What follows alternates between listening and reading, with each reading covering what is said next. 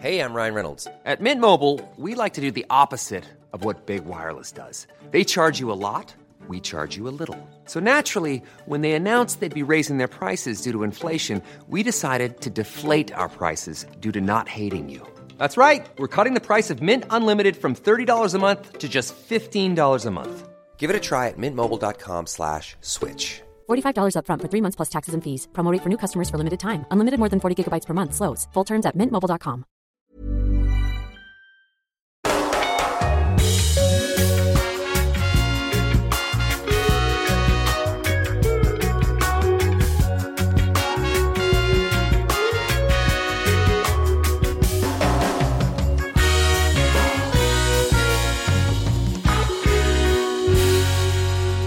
varmt välkomna till ännu ett avsnitt av den damallsvenska podden eh, och idag kommer vi ha två gäster i det här programmet. Det finns så mycket att snacka om just nu kring damallsvenskan. Makoto, du sitter här och är lite spänd. Ja, jag bokar in en gäst och sen så kommer du bara, ah, men vi ska ha en till. Bara, Va? Oj, hemlig gäst? Två gäster, vad händer? Det, det här är inte säkert liksom, det här är något nytt. Men det, vi måste väl också förnya oss och liksom testa nya barriärer här så det ska bli otroligt spännande. Ja, nu när vi inte har Kristoffer Bergström här i studion heller så ska vi se till att få in lite fler röster i podden och vi ska börja med vår första gäst som ju är en spelare i den här serien och eh, vi har ju många gånger i podden undrat vad det är som händer i Växjö. Nu har vi äntligen med oss en gäst därifrån, Amanda Jonsson Har. Välkommen till eh, den damallsvenska podden.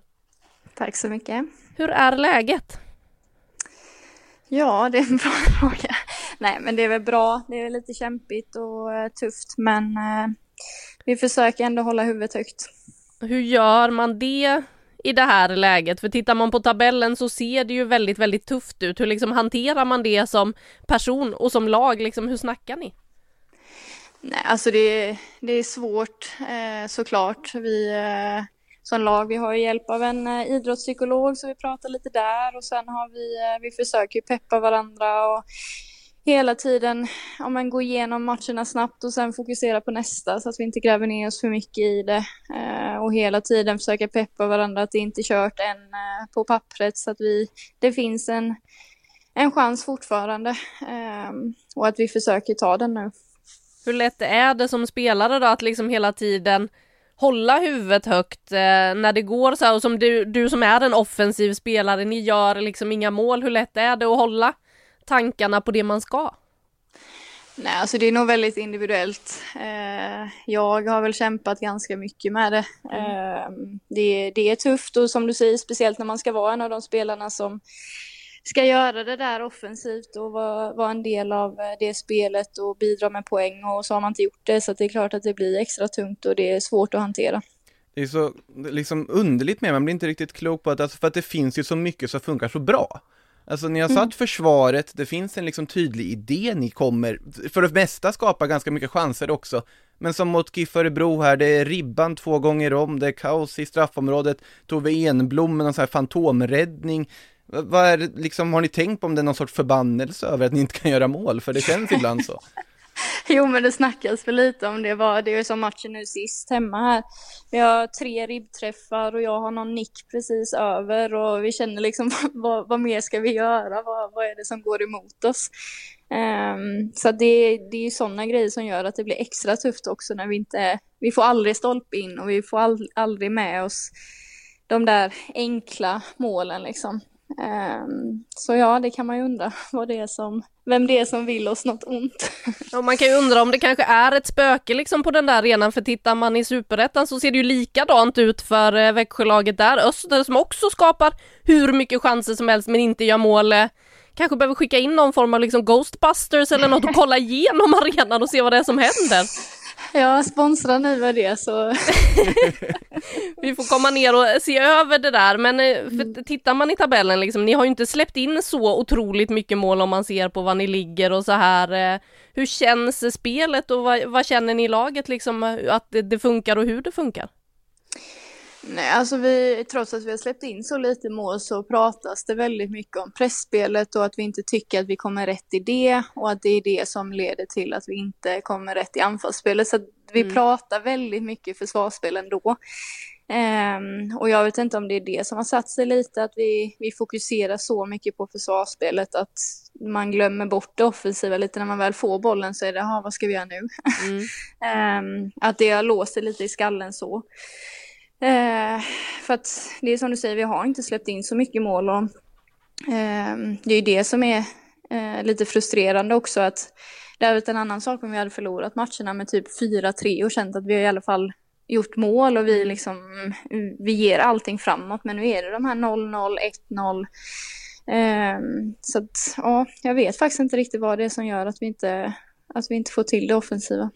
Adelina Engman och Juliet Kempi har kommit in här också, liksom två finländska landslagsanfallare. Hur känner ni att de har liksom kommit in? Känns det som att ni är närmare målet nu när de också har dykt upp och förstärkt er?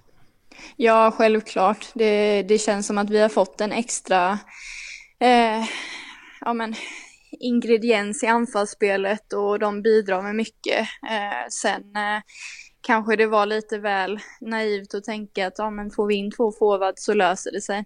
Mm. Eh, utan det behöver nog tillkomma något mer än så eh, i, eh, i spelet liksom. Men det är klart att de har tillfört mycket och att de bidrar med mycket och mycket annat som vi inte haft innan, lite andra kvaliteter när det går så här tungt som det liksom har gjort för er den här säsongen så funderar man ju alltid liksom på vad kan man göra annorlunda och sådär. Jag har sett i lokalpressen att det redan för några omgångar sedan spekulerades i om ni liksom borde byta på tränarbänken igen. Det såg vi ju gav effekt förra året när Maria kom in och ni gick ner till fyrbackslinje och så här. Är det någonting som kan vara aktuellt eller vad tror du att ni behöver för att ändra på det här?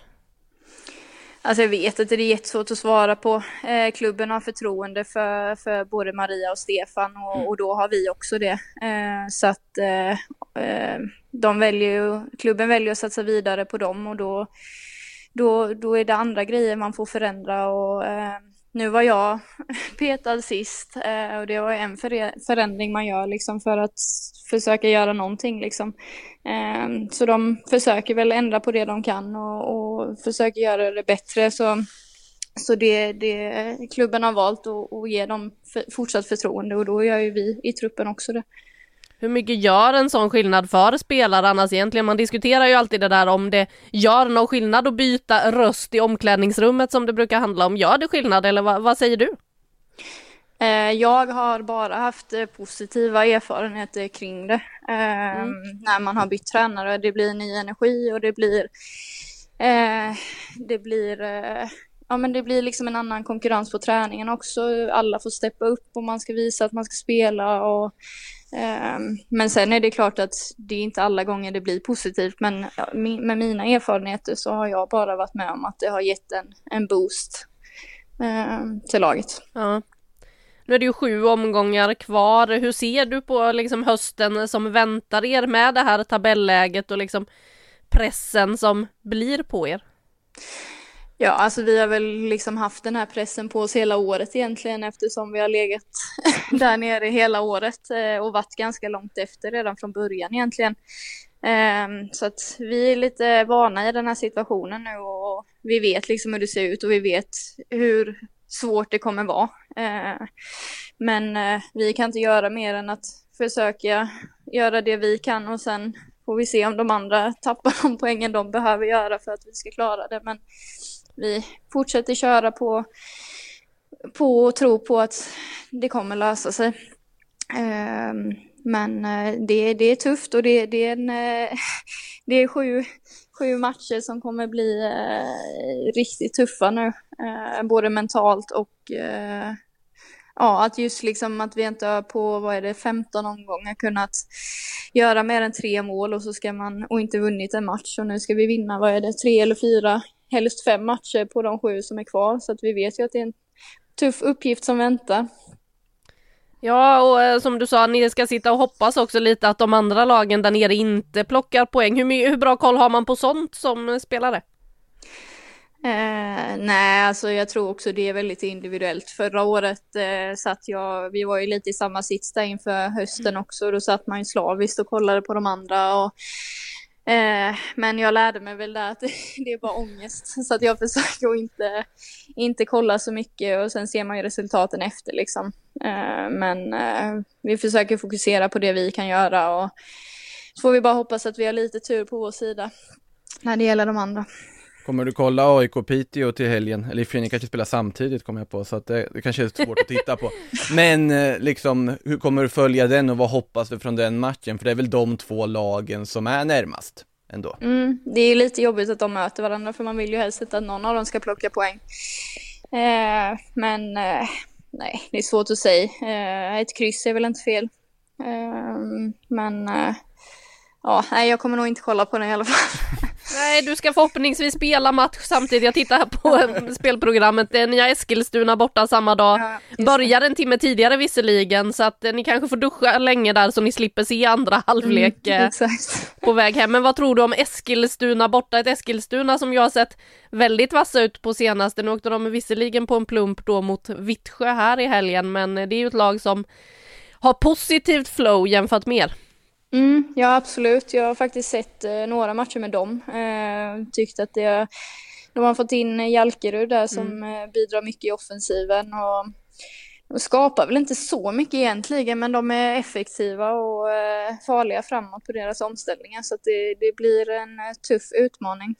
Har inte släppt in så mycket mål heller, så det blir väl extra tufft för oss då. men det kanske är just då det ska släppa? Exakt, exakt. Nej, men vi har, vi har ju såklart en tro på att eh, vi har en tro på inför varje match och vi går in med inställning av att eh, nu vänder det. Eh, och det är väl en positiv känsla och att vi fortfarande kan ha det, den tankegången liksom inför varje match att idag vänder det. Ehm, och att man liksom inte slutar tro på det. Eh, så att på söndag vänder det. Det är ändå härligt att intala sig och eh, hoppas på såklart. Ja, ja, men det måste man nästan göra.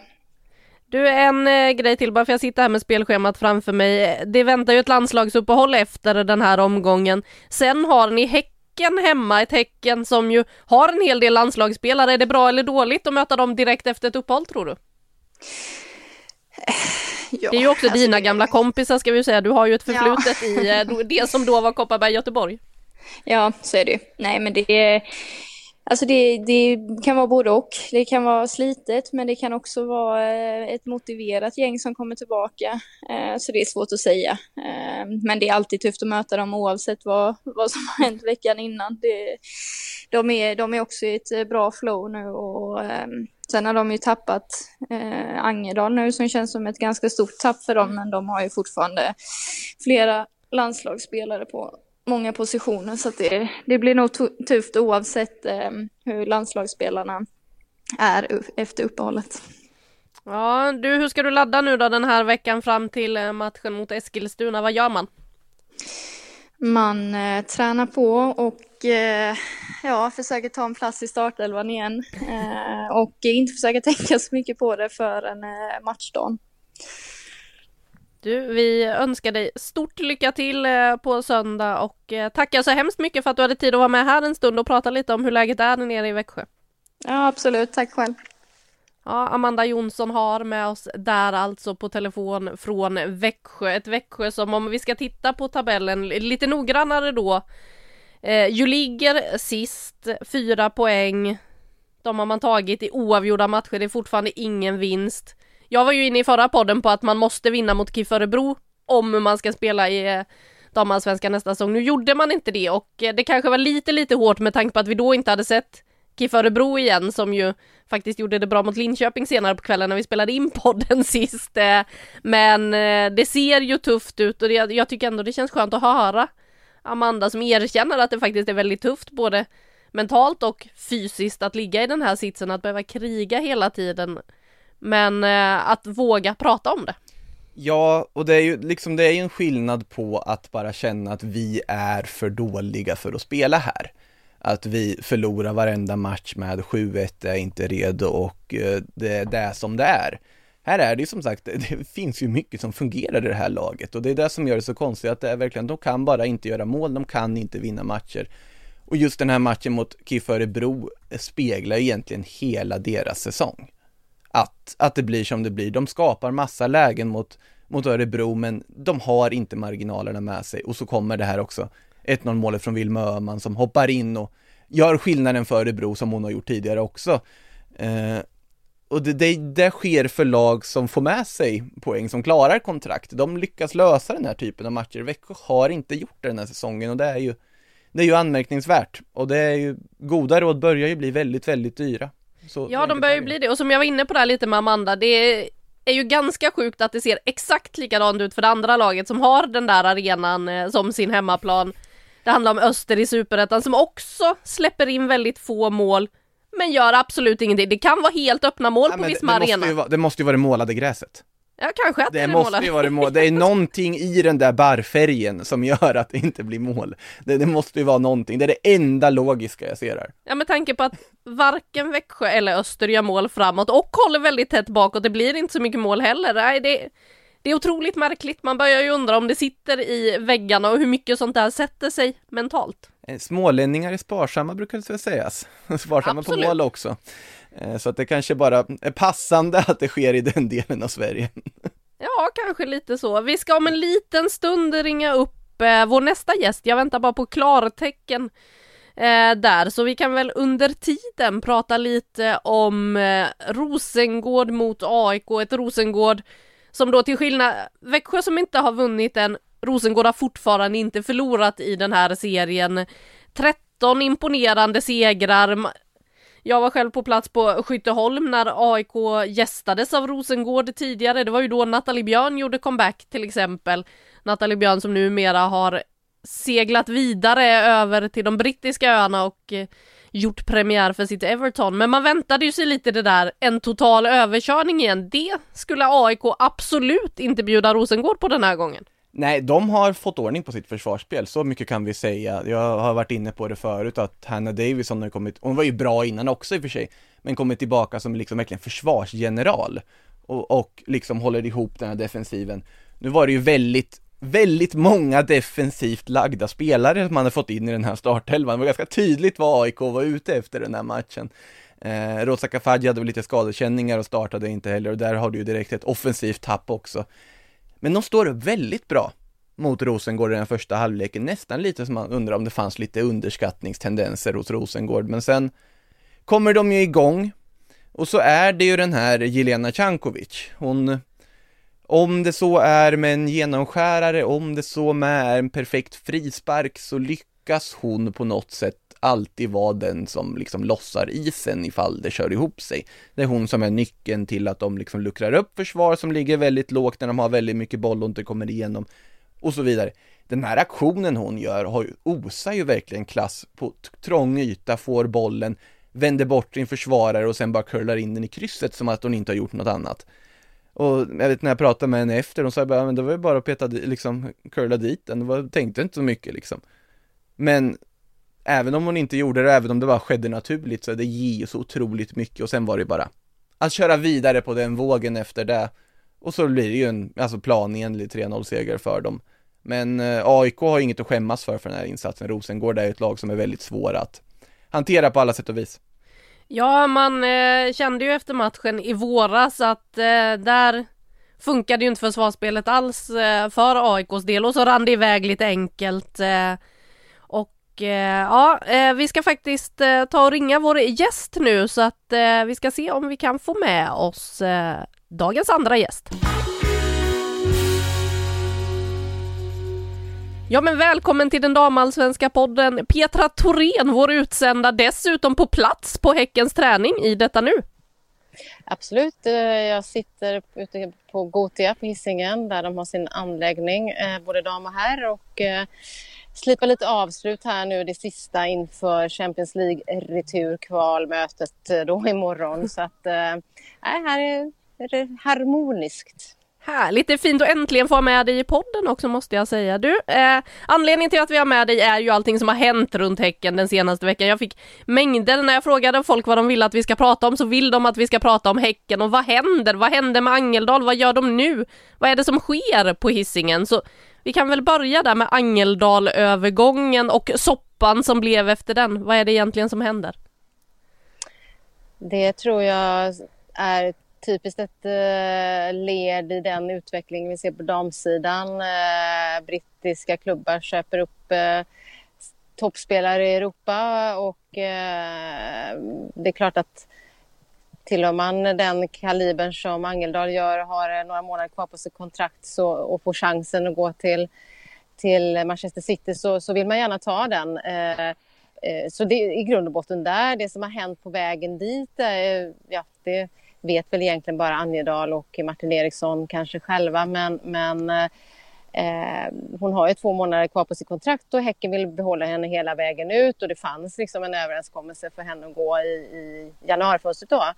Eh, senare i vinter men, men eh, vad jag förstår så låg Manchester City på och eh, då kom man fram till ett eh, till ett bud som Häcken nappade på som enligt väldigt förlitliga uppgifter då liksom ligger på 800 000 kronor i ren övergång och det kan gå upp till eh, ett par hundratusen till då om eh, hon presterar bra och får spela matcher i, i Manchester City. Och, eh, då blev det eh, en snabbare affär. Eh, det som Filippa inte varit nöjd med där är klubbens kommunikation till henne och eh, hon har tagit det till skiljenämnd egentligen för att liksom markera lite grann och få ett svar på, på kommunikationen övergången kan man säga.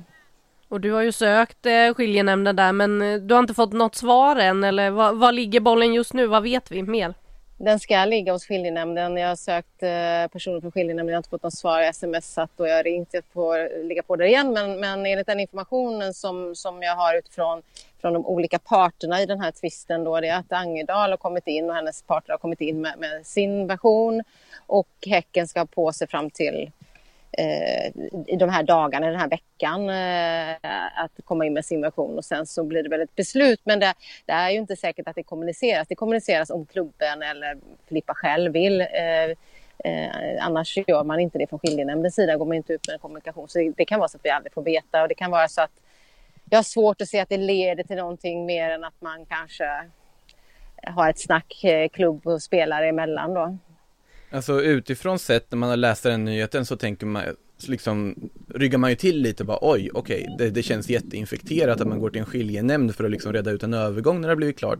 Men det, känslan jag får när jag hör dig här, att det är lite mer ändå bara mer en markering att vi vill att det skulle ha gått rätt till på så sätt snarare än liksom genuint argt missnöje.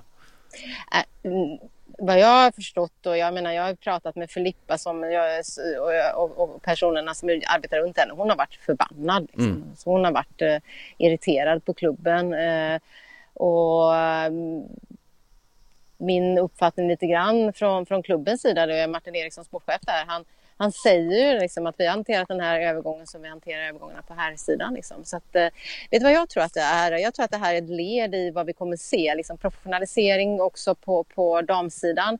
Lite tuffare, när pengarna kommer in så kanske det blir lite hårdare klimat. På, eh, eh liksom klubbarna vet att de kan, de kan få en miljon kronor för en spelare med två månader på kontraktet, då börjar det plötsligt bli pengar. Liksom. Det, det har ju skett den här, det här året. Så att, eh, jag tror också att det kan vara en, en, liksom eh, ett led i den utvecklingen. Och sen exakt vilka ord eller vad som har sagts mellan klubb och spelare, det, det lär vi väl aldrig få veta i och för sig. Då. Så att det kan ju också, jag menar det är en tvist mellan två parter och, och eh, nu när hon ändå fick gå. Hade hon inte fått gå så kanske det varit större irritation om man säger så. Då. Ja, det jag reagerar på här med är ju det du är inne på med utvecklingen och hur det blir framöver. För vi har ju pratat tidigare om de här 11 månaders kontrakten som ofta skrivs i damallsvenskan. Angeldal hade bara två månader kvar. Nu får Häcken ändå in pengar för henne och att det såklart säkert handlar om en del förhandlingstaktik från Häckens sida och så här i det här. Men eh, vad tror du det betyder med pengaflödena som blir nu i damfotbollen? Vi har ju sett Bennison gå för stora summor tidigare i sommar också. Eh, ja, men det innebär ju att klubbarna måste bli, och det vet vi att de stora klubbarna är, men alla klubbarna måste bli skickliga på att skriva kontrakt och skriva längre kontrakt. Jag har många år funderat på varför man har så här ett till ettårsverksamhet i damfotbollen. Eh, och det har ju byggt på att det har varit liksom stor ovisshet kring, du vet, hur ska man kunna satsa nästa år och hur blir det?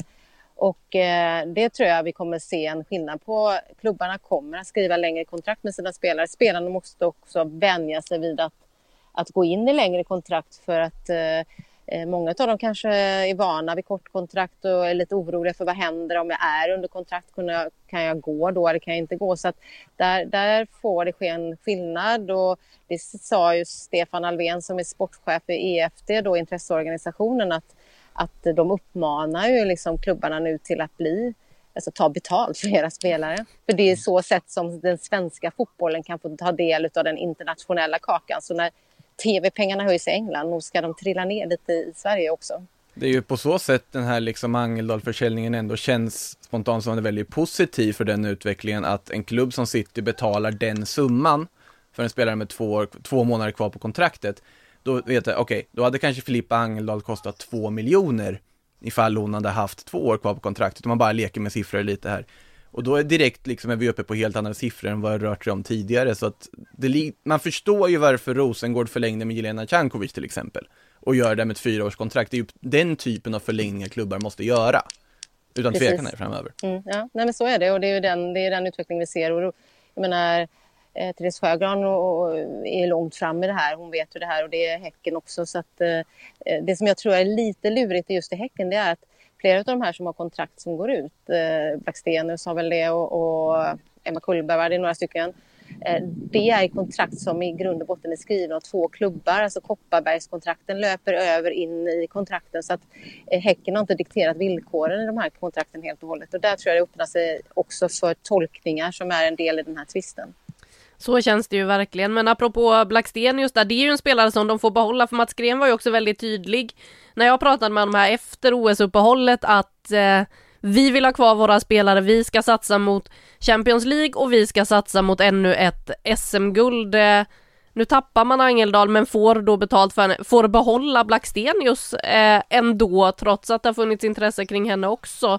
Vad tror du det betyder för eh, Häcken?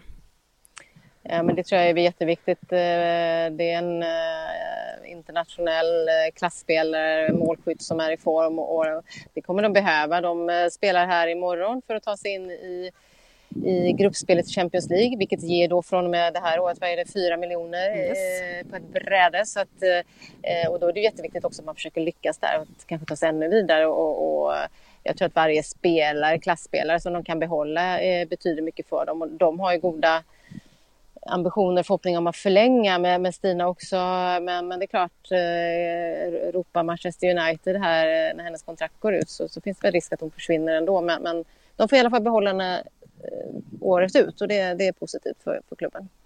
Du Petra, jag önskar att vi hade fått behålla dig hur länge som helst, men du är ju på plats och ska prata med lite spelare och sådär inför Champions League-matchen, så vi tackar så hemskt mycket för att du hade några minuter till oss också.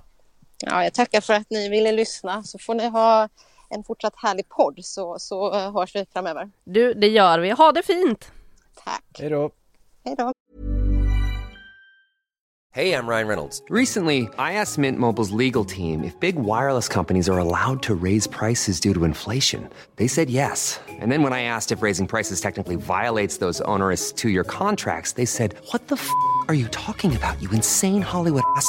So to recap, we're cutting the price of Mint Unlimited from $30 a month to just $15 a month. Give it a try at mintmobile.com slash switch. $45 up front for three months plus taxes and fees. Promo for new customers for limited time. Unlimited more than 40 gigabytes per month. Slows. Full terms at mintmobile.com. Ja, Petra Thorén, alltså direkt från Häckens träningsanläggning där de filar på det sista inför Champions League-mötet med Vålerengen där ju Filippa Angeldal då gav dem ett guldläge innan hon stack eh, med två mål och eh, en assist och det första målet, det skojar man inte bort du. Alltså hon har ju ett skott. Och det, många säger ju det att hon skjuter ju, har ett av de bästa skotten i hela allsvenskan. Det sa många. Man har inte sett så mycket av det under säsongen, men man har ju också märkt liksom att när, när hon väl drar på så är det otrolig kraft i det där skottet. Och eh, där prickar hon ju rätt med liksom, ja, kliniskt avslut, fantastiskt avslut och hon det kanske var också den insatsen på något sätt som banade väg för att ja ah, men vi betalar väl de där pengarna precis, det här spelaren vill vi ha liksom. Eh, jag tycker det roligaste med den övergången för övrigt är ju att nu vi har, alltså vi har svensk representation i alla klubbar som teoretiskt sett kan vinna Champions League.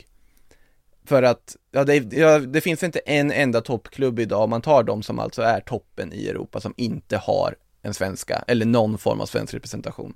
Ja, det är Arsenal har ju svensk tränare men ingen på planen just nu. Men i övrigt, alla lag då, i och med att Emma Holmgren har gått till Lyon och att Filippa Angeldal har gått till Manchester City. Det är ofantligt häftigt tycker jag. Ja, och att eh, det är de här stora klubbadresserna som får folk eh, som faktiskt kanske inte är så intresserade av damfotbollen i sig att höja på ögonen när de ser klubbadresserna för att klubbarna är så stora i fotbollsvärlden. Eh, det känns ju faktiskt eh, väldigt spännande. Skulle då dessutom som det ryktas om, som Petra var inne på här med, med Stina Blackstenius, den svenska i Manchester United på damsidan också. Äh, det hade ju inte känts jättetråkigt. Nej, det hade det ju inte. Sen, sen så finns det ju liksom United som på damsidan, de är ju inte riktigt vart Arsenal, Chelsea, Manchester City är. Men samtidigt, för dem så hade ju då liksom Blackstenius hade ju varit en marquee signing. Det, det hade, hade varit en spelare som verkligen hade förändrat spelplanen för dem, som hade gått in med en stjärnstatus, gått in med liksom förväntningar och ska vara den ledande spelaren i offensiven. Och man har liksom kollat, kollat runt lite på Twitter där vad United-fansen i England säger, de är liksom värva Blackstenius, värva Blackstenius, har det varit mycket snack om liksom där. Så att eh, såklart det hade varit en jättehäftig övergång också på det, liksom kopplingen Manchester United ändå har till liksom svenska fotbollsbefolkningen. Det finns ju ofantligt mycket United-supportrar i Sverige. Det är väl Liverpool vi ska ha in en också i då? För ja. att liksom Få ta upp alla de där storklubbarna som har en eh, stor fanbase i Sverige och ja. just det är ju häftigt för att eh, ju bättre damfotbollen blir och bevakningen kring den, tv-sändningarna kring den, man såg ju nu när det nya tv-avtalet i England, när man brassar på där, ja då så ser det ju mycket roligare ut också för hela inramningen, det är klart att det gör saker för serien. Ja, verkligen, och de har kommit en väldigt bra bit i England, bara här med liksom när det går på Sky Sports och du, du ser det där, det, det är något annat och man tar det på allvar och jag tror att den här utvecklingen kommer ju bara fortsätta. Så att det är en väldigt häftig resa vi är alla inne på här och liksom bevittna tycker jag. Ja, och om vi hänger kvar då lite i Häcken, Blackstenius och Angeldal, för det här är ju det som har varit snackisen lite senaste veckan, eh, dels deras eläventyr och sen då att Angeldal lämnar, Blackstenius ser ut att bli kvar. England till exempel har ju transferfönstret stängt i det är väl Italien som skulle kunna in och stöka, men de har ju redan så mycket offensiva krafter i Juventus hon, hon och det för, skulle ju vara... Hon är för bra för italienska ligan. Ja, och hon det skulle ju vara att hon ska in i Juventus i så fall och CL-satsning, men nej. Nej, nej, nej, nej, alltså det, på något sätt känns det som att det är England eller Spanien, möjligtvis Tyskland, ja. om Bayern eller Wolfsburg hör av sig. Knappt att Wolfsburg hör av sig, det är liksom, det är den nivån tycker jag av klubbar vi ska prata om när det kommer till sina Blackstenius. Sen finns ju Frankrike, men hon har redan varit i Frankrike en sväng liksom, det tror inte jag lockar på samma sätt över känslan, för det fönstret är väl fortfarande öppet. Det är lite rörigt med de här fönstren på damsidan och det är otroligt svårt att hitta info om det också tycker jag. Men eh, det har ju varit lite andra öppettider och engelska har ju stängt, det är därför vi konstaterar att Blackstenius då sannolikt blir kvar resten av säsongen. Ja, det stängde ju där den 2 september, Precis. den dagen man tillkännagav eh, Angeldal övergången, alltså lite senare än herrfönster. Jag scrollar, scrollar här i listan så ska vi se. Registration period. Du sitter på den där Fifa-listan möjligtvis kanske? Jajamän! hittat. Och där är Frankrike? 20 september. Så där finns det fortfarande några dagar kvar att värva. Ja, sen vet på jag... På Female, ja. det är oerhört förvirrande allt det här när man ska titta i den här långa listan och eh, läsa rätt datum på rätt linje och sådär. Men eh, 20 september så stänger det i Frankrike och Italien räknas ju som en amatörliga så de kan värva lite hejvilt hur de vill. Ja, men jag känner också så här, Italien, såklart det är jättehäftigt för många av de här spelarna som tänker Karin Lundin, Elin Landström och så vidare som har gått till Italien här nu. Men det är också, där är det ju äventyret snarare än liksom sportliga kvaliteten. Såklart, spela för Inter, spela för Fiorentina, spela för liksom Milan, Roma. Det, såklart det lockar som lag, som statusgrej också, som äventyr men fotbollskvalitetsmässigt så är fortfarande damallsvenskan före och den kommer nog vara ett tag. Känner jag. Alltså såklart Italien går också utvecklingen framåt men de är inte i närheten av vart England, Tyskland, Frankrike, även Spanien idag är den. Nej, så är det ju och eh, om man då ser till vad som har hänt för Häckens del med att man tappar Angeldal, ja det är en eh, klassspelare man tappar. Hon har dimensioner som ingen annan har i laget, men det är en position där det finns tänkbara ersättare i truppen. Du kan flytta in Julia Karlenäs där som Mats Gren värvade som mittback. För nu är Beata Kolmats på väg tillbaka. Sen är det väl frågan hur lång tid det tar innan Kolmats är redo för en start i damallsvenskan. Hon skulle väl spela med F19 eller vad det var här ikväll tror jag det var till och med. Till och med igår va? Var det till och med igår? Ja men titta. Eh, så hon är ju på väg tillbaka, något som man från Häckens sida trodde skulle gå lite snabbare men med tanke på att det inte gjorde det så vävade man in Julia Karlenäs för att ha ett alternativ till på mittbacksplatsen. Hon skulle kunna spela i den rollen. I matchen mot Piteå valde man att flytta ner Sigiotti Olme. Där har du ett sparkapital också, som ändå haft mycket skadeproblem här. Det är ju en landslagsmittfältare vi pratar om, det, det finns verkligen Alltså såklart ett jättetapp att tappa en otroligt skicklig, mångsidig spelare som Filippa Angeldal som gör så mycket för spelet. Men med tanke på hur den truppen ser ut just nu, vi ska ju inte glömma bort att de har Milika Mijatovic som också är ett sparkapital sett när hon väl börjar komma igång. Man ser ändå tendenser tycker jag i att det finns väldigt mycket fotboll i de fötterna. Och sen då Sigiotti Olme tillbaka, Kurmark är kvar. De har det ganska gott ställt fortfarande truppmässigt och jag tror att om vi tar, bara isolerar alltihopa till den här kvalmatchen mot Vålerengen som väntar, så de har ett jättebra utgångsläge och jag ser dem som ganska stora favoriter att gå vidare till gruppspelet. Och det är ju tack vare att man vann serien. För det är väldigt tydligt i det här kvalet att om du vinner serien får du ett lättare motstånd. Rosengård hamnar ju i liksom mardrömsdelen av det här kvalet och får ändå ett av de lättaste motstånden på pappret där, får ändå liksom, och det är ändå en ganska stor klasskillnad. Nu var Rosengård inte bra mot Hoffenheim, ska sägas, men samtidigt, det är tredje laget i tyska ligan som är en av världens bästa. Såklart det är en skillnad där.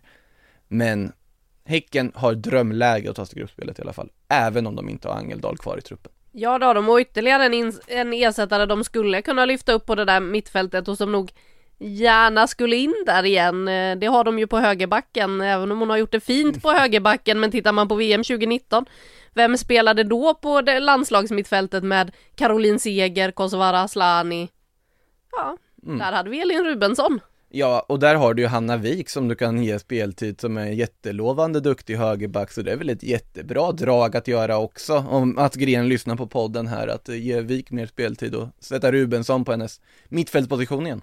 Ja, för jag pratade med henne senast om det där, det var nog precis innan OS-uppehållet, men då frågade jag lite vad hon tyckte om sin roll som högerback och de var inne på att hon är glad att hon får speltid och liksom verkligen få komma tillbaka, få upp tempot igen och man ser ju hennes inläggsfot kan hon ju utnyttja på högerkanten som högerback också när hon fyller på upp offensivt. Eh, men det lät ju på henne som att ja, nej, men högerback är väl kanske inte det jag har tänkt mig i längden. Så att eh, nu finns det ju en öppning. Man skulle kunna flytta upp henne där. Därför så skulle jag säga att det hade varit ett betydligt större tapp för Häcken att bli av med Stina Blackstenius i det här fönstret Ja. och behålla Filippa Angeldal för Stina Blackstenius, en matchvinnare, hon gör mål, hon gör assist, hon springer, hon sliter och de har dessutom tappat Pauline Hammarlund under säsongen eh, på grund av en korsbandsskada. Tappat är väl fel att säga, hon är ju fortfarande med i truppen men säsongen över på grund av korsbandsskada. Så Blackstenius drar ju ett otroligt last där och eh, är en spjutspets som eh, Petra var inne på, hon har ju visat vilken form hon är inne i och vilken kvalitet hon håller. Hon gör ju mål på i princip allt och hon gör inte bara mål, hon spelar fram också. Ja, hon har ju faktiskt inte gjort några mål väl efter uppehållet om jag inte helt minns fel, men hon har ju öst in assist istället. Det är ju någon, en del eh, liksom aspekt i spelet som hon har adderat som man kanske inte riktigt såg hos Tina Blackstenius tidigare, det här att Alltså lite om man ska göra någon sorts eh, jämförelse åt eh, herrstjärna Harry Kane-stuk på det. Att bli lite mer liksom, spe, alltså rivig spelfördelare också, att du har ju den här, om du har den här spelintelligensen och kvaliteten så kan du också hitta. Nu var inte den här assisten till Mille Gail Jensen här mot Piteå var väl inte den vackraste hon har gjort som hon sa själv. Men det är en assist, det är också hennes tionde den här säsongen. Hon är uppe på tvåsiffrigt antal mål, tvåsiffrigt antal assist. Och det är ju fantastiskt facit. Hon leder båda de ligorna och leder ju poängligan överlägset. Eh, så att jag håller ju fullkomligt med om att det hade ju varit ett mycket, mycket värre tapp. Med all respekt till Filippa Angeldals kvaliteter så hade det varit ett mycket större tapp för Häcken att bli av med Blackstenius sett till hur truppläget ser ut utan tvekan. Ja, så är det ju och eh, Häcken då som eh, Mats Gren och spelarna också var tydliga med. De är ju på två jakter nu. Vi får väl se hur det går. Man har ett fint läge inför Champions League-returen som alltså spelas mot Vålerengen på hemmaplan imorgon efter eh, uppvisningen. Även om man kanske lite oturligt släppte in ett mål i den där matchen som man kanske inte borde ha gjort. Men eh, ja, ett bra läge för Häcken. Medan Rosengård då, som du var inne på, hade väldigt tufft mot eh, Hoffenheim efter insatsen på hemmaplan. Nu är det dessutom bortamatch som väntar. Och sen så är det då guldjakten, man är sex poäng efter. Rosengård har absolut inte gett upp eh, den kampen utan vet att det kan hända grejer. Vi vet att vi har kvar det där mötet, det mellan Häcken och Rosengård. Eh, ni som vill veta, 2 oktober, skriv upp det genast, se till att ni är redo. nu skriv upp det. Ja, att eh, kolla på den matchen den 2 oktober eh, som ju då sänds exklusivt på Sportbladet Play, det vet ni säkert redan ni som eh, lyssnar på den här podden att vi sänder alla matcher och eh, Häcken-Rosengård, ja den kommer ni att kunna se där. Eh, apropå det så har vi avverkat liksom guldstriden. Jag tänker att vi ska gå vidare till den där striden precis under, för där har det ju hänt grejer i Verkligen. den här omgången. Man trodde att inget kunde stoppa Eskilstuna och så åkte de till Vittsjö. Ja men det är det. liksom, eh, ja ni lyckas vinna sex raka matcher och hålla sex raka nollor, but would you do it on a cold afternoon in Vittsjö? Det, nu var det väl inte så kallt där i och för sig, det var ganska mysigt men Det är alltid mysigt i Vittsjö. exakt, men det är ju Tycker alla utom motståndarna Ja, exakt, för det är en fruktansvärd plats att åka till som bortalag. Alltså det är en fruktansvärd plats att åka till som bortalag för att du vet precis Alltså vi tvivlade ju lite när Rosengård åkte dit och förvånansvärt enkelt tog med sig tre poäng senast där. Men nu var ju liksom ordningen på något sätt återställd. Sandra Adolfsson liksom köttar in 1-0 efter den mest stökiga Mittbackekapten, det är så det ska vara. Ja, och liksom en av de mest stökiga straffområdessituationerna man sett på år och dagar, liksom bollen vill inte ut ur det där straffområdet och den går som en flipperkul och så är Sandra Adolfsson där och föser in bollen förbi målvakten och jublar så här klassiskt liksom verkligen så här lagkaptens mittbacksjubel, lite, lite förvånad att hon har gjort mål till synes, men ändå euforiskt. Och välförtjänt var det ju också, de lyckas ju stänga ner nu, Mia Jalkerud är ju fortfarande bra liksom, hon är ju igång och hotar det där försvaret, men det, det är något annat att möta Vittsjö och sen tycker jag man måste lyfta, lyfta Sabrina DiAngelo som pratas allt för lite om, den målvakten. Otroligt skicklig målvakt som eh, räddat många poäng för Vittsjö den här säsongen också. De är med, lite som smyger bakom den här eh, Champions League-striden. Det är inte jättemånga poäng upp ändå till eh, tredje Nej, de är ju det. Det är det som är så himla märkligt. Och apropå Sabrina D'Angelo, det är ju en spelare som faktiskt hade hoppats att eh, ta en plats i OS-truppen, men gjorde det inte i den där kanadensiska OS-truppen och vi vet ju vad det hade Vi ska nog inte påminna henne om det bara. Tänk att du var så nära att vara med i OS-truppen. Men eh, de är ju nu då på 20 poäng. Eh, en poäng bakom Linköping och Kristianstad som eh, ligger femma och sexa. Och då fem poäng bara ändå bakom eh, Eskilstuna. Med tanke på att det svänger en del här så kan det ju fortfarande hända grejer i striden om tredjeplatsen. Den eh, som ju ger en efterlängtad biljett ut till Europa Champions League-spel. Där var det ju faktiskt Hammarby som hängde på Eskilstuna i helgen. Trots att man låg under mot Kristianstad med 1-0 så lyckas man vända och eh, vinna. Emilia Larsson och eh, Emma Jansson såg till att eh, de fick ta med tre poäng hem i bussen. Alltså till att börja med, vilken bra fotbollsmatch det var. Alltså otroligt intensiv, liksom lite grinig också, hård. Jag tyckte det var en otroligt sevärd fotbollsmatch. Två, två lag som dessutom bjöd på bra fotboll och offensiva kvaliteter. Men för Hammarby, de är ju de stora vinnarna i den här omgången. På att man ändå lyckas vända och vinna det här, på att det har ändå sett ut som det gjort. I efter uppehållet, Eskilstuna-insatsen ville de ju bara glömma bort. Häcken föll man ihop totalt mot. Och de, det fanns ändå visst tvivel efter liksom den här succévåren hur vad, vad är det i vårt spel som inte funkar? För det var ju inte bara att de förlorade matcher, det var att spelet inte fungerade på det sättet. Nej, de började ju fundera på om de liksom spelade för svårt och sådär och man bara men Tänk tillbaka på våren, Mm. då funkade det. Det är klart att ni inte har glömt hur man spelar fotboll under det här uppehållet och funkade det innan uppehållet? Ja, ni är inte sämre fotbollsspelare nu. Det borde funka efter också så att det lär ju betyda en hel del för självförtroendet att få med sig en sån här seger och känna att spelet, ja men det funkar. Ja, Emma Jansson var inne på det efter att liksom nyckeln här var ju att försvaret satt, att bollåtererövringen satt. Och då är det ju Hanna Folkesson som kommer in bland annat på det här mittfältet tillbaka och hon är ju jätteviktig för det här laget, så är det. Hon gör mycket jobb i det tysta, men det är en jätteviktig spelare. Eh, att de lyckas sätta den här bollåterövringen på ett annat sätt. Det innebär att de skapar chanser på ett annat sätt. Emma Jansson får agera i nummer 10-rollen istället för den här alltså vikarierande defensiva mittfältsrollen bredvid Ellen Gibson som hon får ta. Det är ju också en aspekt liksom i det, att de har faktiskt spelat med helt oordinarie liksom eh, defensivt mittfält i det här dubbel mittfältet, deras 4-2-3-1. Eh, som har också en aspekt i att det inte fungerar på samma sätt som, som det gjorde tidigare. Men här, att man lyckas få den här vändningen mot ett bra Kristianstad, det är inte Kristianstad någonting att skämmas över den här insatsen heller. Alltså, ja, det var lite svajigt stundtals, det var lite för enkla bolltapp i defensiven och eh, man skulle väl kunna undvikit målen som släpptes in med lite mer liksom noggrannhet i försvaret, så är det ju. Men samtidigt ska inte ta någonting ifrån Madeleine Janogis perfekta inspel till Emilia Larsson där, ska inte ta ifrån Emma Janssons otroligt kliniska avslut i 2-1. Så att, eh, ja, för Hammarbys del när Eskilstuna åkte till Vittsjö och gjorde det som, som händer så allt som ofta när man åker till Vittsjö, så ja. Det är bara en poäng upp nu, nu är det ju CL-platsen är ju fortsatt, den kampen är ju fortsatt levande verkligen för Hammarby. Jag tror att de verkligen behövde just trepoängaren här för att liksom få tro på laget för att kunna komma in med ganska bra energi till den här matchen mot Rosengård som väntar nu. Jag tror inte nödvändigtvis att det är någon promenadseger för Rosengård på förhand.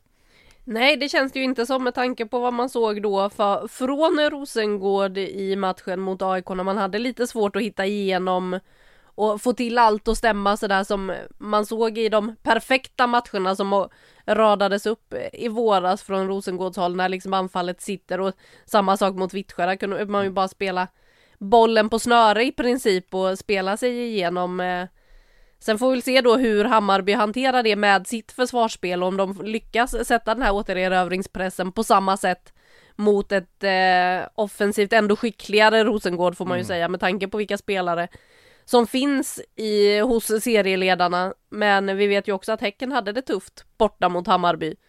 Eh, det blev eh, en knapp seger i premiären där. Den var knapp. Det var den och eh, Hammarby är ju faktiskt, om jag minns rätt, ett av få lag som har gjort mål på det här Rosengård. De har ju bara släppt in två. Jag ja, de har fortfarande att... bara släppt in två mål, ja det... Det är sjukt. På alla sätt. Ja det, det, ja det är faktiskt ofantligt, ofantligt imponerande måste jag säga att de lyckas vara så pass stabila bakåt. Nu har man ju förlorat Glodis Perla Viggosdottir och jag tycker ändå att det är en aspekt som måste tas upp här att Ja, Gudrun Arnardottir, det är inte lätt att komma in och försöka fylla de skorna som, som Viggosdottir lämnade efter sig, för jag tyckte Viggosdottir var seriens absolut bästa mittback när hon var i, var i Allsvenskan. Nu har hon ju gått till Bayern München. Det säger ju en del. Ja, Eh, precis, det säger ganska mycket i och för sig. Bara, ah, vi ska ha en ersättare till Amanda Ilestedt. Ja, vi tar eh, Viggos dotter här. Det gick bra senast när vi värvade från Skåne. Eh, men, ja, i och för sig nu värvar Bayern henne från en annan tyskt lag, så det är en annan sak. Men i alla fall, eh, Arnardottir, liksom varit en viktig, viktig pjäs i Djurgården, men jag tycker inte riktigt hon har kommit helt rätt. Sen har man ju bytt målvakt, det säger också Tygen Mike har kommit in där. Det är en annan målvakt än Stefanie Labé. Det är inte en lika rutinerad målvakt som Stefanie Labé. Det är en skicklig, lovande målvakt, absolut. Men jag tycker mig ändå se att det finns vissa problem i det här försvarsspelet. Mot AIK hade man stundtals vissa problem. Men sen hade inte AIK riktigt den här liksom, alltså spetsen för att lyckas utnyttja det. Men sen sammantaget ändå Arnardottir går en jättevacker nick till eh, målet som hon gör. Jag tror det var ganska viktigt också för liksom, självförtroendet för hela det här försvaret. Att hon går upp och gör det målet och ändå gör den insatsen på så vis man får en nolla bakåt igen efter det där Hoffenheim-debaclet. Så ja, det är väl, det är fortfarande väldigt tidigt att lägga någon dom på att försvaret har blivit sämre. Men det måste liksom, det sitter inte riktigt lika bra, tycker jag, som det gjorde tidigare. Nej så är det ju och eh, en aspekt att väva in i det här då är ju att eh, Rosengård just nu är inne i ett tufft matchande. Mm. Eh, man har nyckelspelare som Caroline Seger kanske då framförallt som kommer och dessutom har ett OS i ryggen. Som ändå har spelat hela tiden och det, det är inte så att hon ser sliten ut direkt men det är klart att det tar på krafterna att matcha en hel del mm. nu. Ska man efter den tunga Hoffenheim-matchen senast en ändå kamp som det blev mot AIK i och med att man inte fick målen och lossna tidigt eh, så fick man kämpa en hel del där. Lär också ha tagit en del på krafterna. Vi har ett Champions League retur på bortaplan mot Hoffenheim Mm. imorgon. Sen så ska man upp till Stockholm för den här matchen på söndag. Så att äh, det finns många ingredienser som gör den matchen spännande och eh, förmodligen väldigt, väldigt sevärd. Vi kommer ju vara på plats med studio där dessutom. Eh, Det ska faktiskt bli väldigt roligt att rulla ut studion igen. Ja, det skulle bli kanonkul. Tycker jag. Så det ser man ju verkligen fram emot att eh, besöka kanalplan på söndag. Jag hoppas bara att det inte blåser lika mycket så att vi blir dränkta av vattenspridare igen. För det var fruktansvärt kallt kan jag säga. Det är nog kallare nu. Vad kan vi tänka oss? 13 grader? Nej nej, det- nu ska ju sommaren komma tillbaka. Det ska vara 21 Ska inte- grader i helgen så att eh, jag hoppas på det bästa. Jag saknar Tokyo-värmen ja. Ja det, det gör inte jag. Det kan vi vara säkra på. Hanna Folkesson var det faktiskt för övrigt eh, som vi nämnde som gjorde mål mot Rosengård där eh, tidigt den här säsongen på bortaplan. Då ledde Ja, just det, Rosengård Hon gjorde ju visserligen med massa mål i 3-0. början av säsongen. Hon Så att- stod väldigt rätt, rätt plats vid rätt tidpunkt väldigt ofta i början av säsongen där. En hörna från June Pedersen som hon nickade in och konstaterade att hon kanske inte är den längsta spelaren på planen, men den satt. Fint, det är ett av få mål som eh, Rosengård alltså har eh, släppt in så här långt. Och bottenstriden, ja den har vi ju pratat en hel del om i och med att vi började där med Växjöfokuset. Eh, Växjö som ju alltså har ynka Fyra, fyra poäng. poäng. Tre mål framåt. Är det cirkeln sluten för det här avsnittet på något sätt? Och vi konstaterar att Växjö kan inte göra mål i början. Kommer tillbaka till att Växjö kan inte göra mål.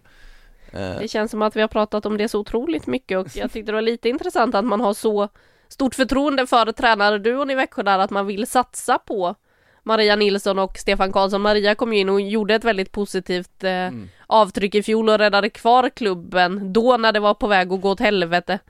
Rent ut sagt redan förra säsongen. Ehm, så att det känns ju ändå på något sätt vettigt att man faktiskt vågar titta lite framåt, precis som vi var inne på med Petra Thorén också eh, lite tidigare, att många klubbar funderar bara över säsongen, hur ska vi lyckas bedriva verksamheten den här säsongen?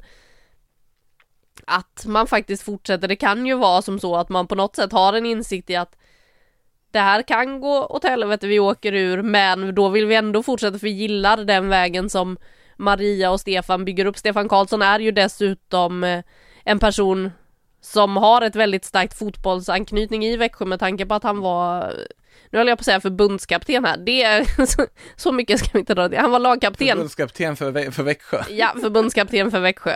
Lagkapten i Öster innan eh, han la skorna på hyllan och tog det här assisterande jo- tränarjobbet. Så att jag tror att det kan vara viktigt att ha kvar den kompetensen att bygga kring det.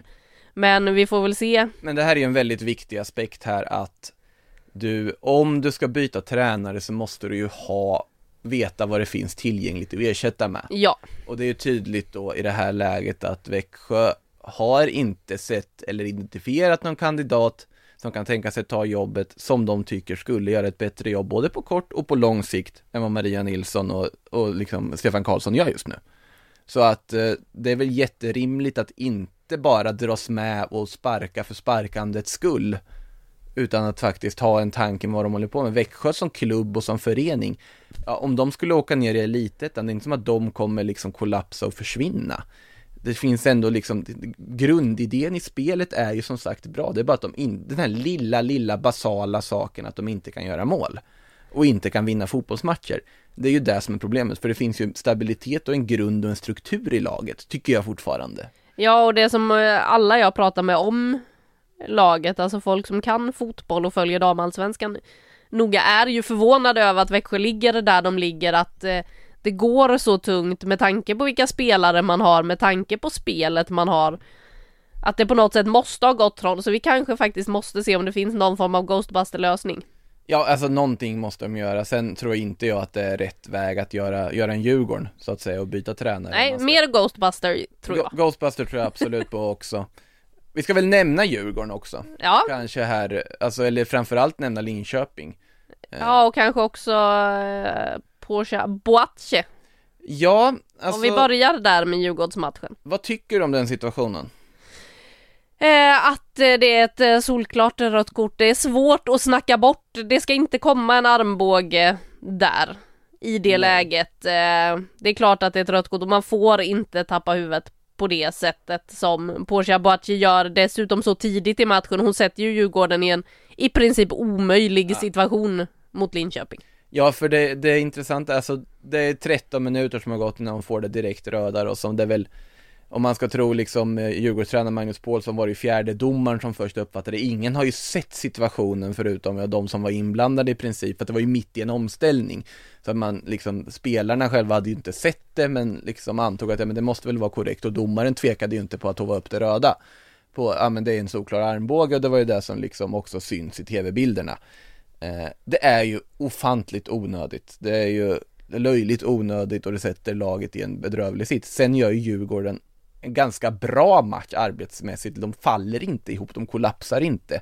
Och eh, Nelly Liljas mål är en kandidat till att vara det snyggaste den här omgången. Den tröstmålet de gör till 1-3 där i slutet, fruktansvärt snyggt skott.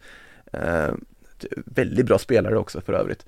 Men eh, Linköping samtidigt, de, gör, de behövde ju på något sätt också få den här liksom positiva pushen på något sätt. Att det såklart det är lätt att spela mot, eh, eller eller brukar ju säga att det är svårt att spela mot tio man, men i det här fallet så Linköping hade ganska lätt att göra det. Och Cornelia Capox på ett strålande humör verkligen med både nickar in och curlar in mål. Och det finns ju mycket offensiv kompetens i det här laget, även om Frida Månum har försvunnit så de hittar ju mer eller mindre rätt.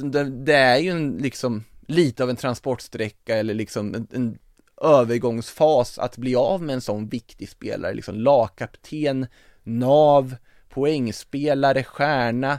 Hon var ju allt egentligen i det här laget och det är ju jättesvårt att gå vidare från att en sån spelare lämnar och sen försöka hitta rätt. Men jag tycker ändå att de tog sig ett ganska bra bit på vägen i den här matchen på att spelare som Ellingsen får visa upp sig, du har Momiki som mer och mer börjar hitta rätt var ju bara tack vare att Kelsey Doherty gjorde några två strålande räddningar som Momiki inte fick göra sitt första mål med några riktigt fina långskott. Så väldigt positivt för Linköping, för Djurgården kan de ju verkligen ta med sig arbetsinsatsen på att de faller inte ihop och kollapsar inte, men såklart det röda kortet blev rakt igenom matchavgörande. Ja, så blev det ju onekligen i den matchen och där kan ju Djurgården vara glada att inte en sån som Sara Olaj drog på sig ett gult kort till eller så, för då hade det sett jobbigt ut inför eh, nästa match eh, med tanke på att man har Fanny Lång på skadelistan. Vi har eh, Boachi då avstängd i nästa match. De hade inte behövt en avstängning till på backsidan kan man säga. Nej, det hade de ju inte behövt. Sen får vi väl se när Fanny Lång är tillbaka igen i det där Djurgårdsförsvaret. Valentovic har gjort det bra. Det har hon jag, absolut. Ska säga så uh, inverterade Sara Olai på andra kanten tycker jag också funkar ganska bra faktiskt. Så att uh, det, det, finns, men en skada till då blir det ju lite jobbigt, så är det ju. Ja, en skada eller avstängning. Ja. Eh, det avstängning framförallt inte. i det här läget ja inte ha i Djurgården. Jag sitter här och klickar mig runt och har varit inne på alldeles för många olika tabeller här för att hitta årets eh, och kunna se nästa omgång ordentligt. Eh, men som vi var inne på, vi kommer vara på plats eh, på Hammarby Rosengård på söndag på kanalplan med studioinramning så att den hoppas jag att vi ses på, ni som eh, lyssnar på den här podden. Eh, se till att kolla på den matchen. I övrigt så bjuds det ju på en hel del, framförallt söndag så är det man ska sitta bänkad. Då spelas fem matcher utöver Hammarby, Rosengård, Kristianstad, Linköping, Eskilstuna mot Växjö, Häcken, KIF Örebro och AIK mot Piteå. De som tjuvstartar omgången det är då Djurgården, nyss nämnda, mot Vittsjö på Stockholms Hemmastarka Djurgården ska sägas, om man tittar bara på så här hemmastatistik så ligger de ganska högt i den här tabellen, Djurgården. Om det ska, är på grund av en eh, mindre väl lagd gräsmatta på Stockholms stadion eller inte ska låtas vara osagt att den passar Djurgården ganska bra. Men eh, laget som kommer på besök är då, seriens andra naturgräslagen i form av Vittsjö. Så är det i och för sig också, så det kanske är utmärkt för Vittsjö att åka till en mindre väl, välbelastad gräsplan.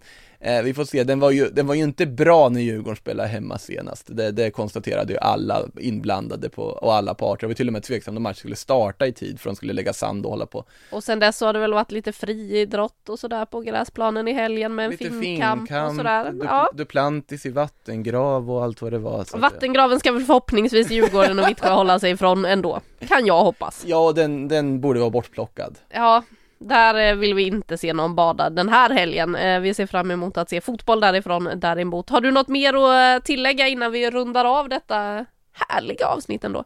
Nej, jag är nog ganska färdigpratad känner jag. Skönt. Hörni, då hörs vi igen nästa vecka och se till att hålla er uppdaterade på sportbladet.se så missar ni inget. Svenskan sänds på Sportbladet Play, bara så ni vet.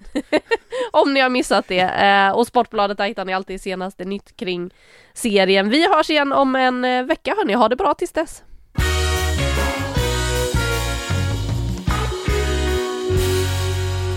Du har lyssnat på en podcast från Aftonbladet. Ansvarig utgivare är Lena K Samuelsson.